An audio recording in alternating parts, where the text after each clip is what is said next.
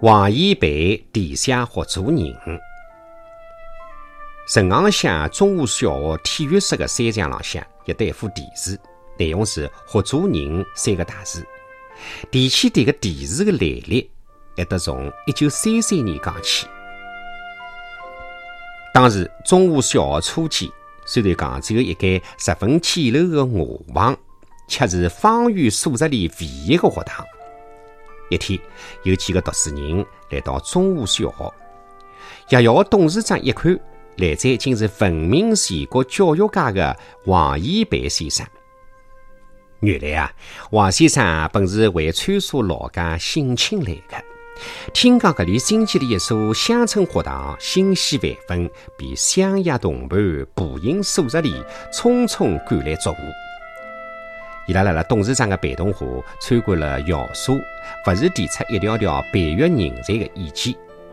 临别，董事长请王先生题字留念，王先生欣然答应了。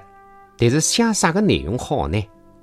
满腹华语不知从何讲起。民族危亡迫在眉睫，而国民党政府腐败无能，一再迫害爱国人士。闲话是有口难言呀！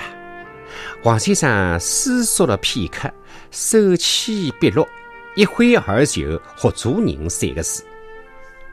活捉哪能样子个人？当时王一培先生迫于困境，不能够实现，但是伊深信人们是会得从字缝里向看出字来的。十年之后，传来一个噩耗。国民党政府已打听到王先生的消息，便穷凶极恶地赶到川沙捉人。幸亏王先生机智摆脱了魔爪，敌人没捉到王先生，恼羞成怒，竟抓走了一个儿子。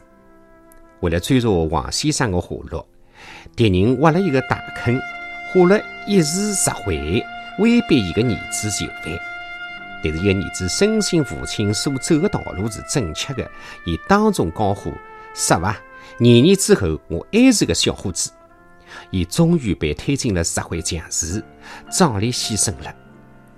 消息传到中华小学，全体师生眼望着王先生的题字，心潮澎湃。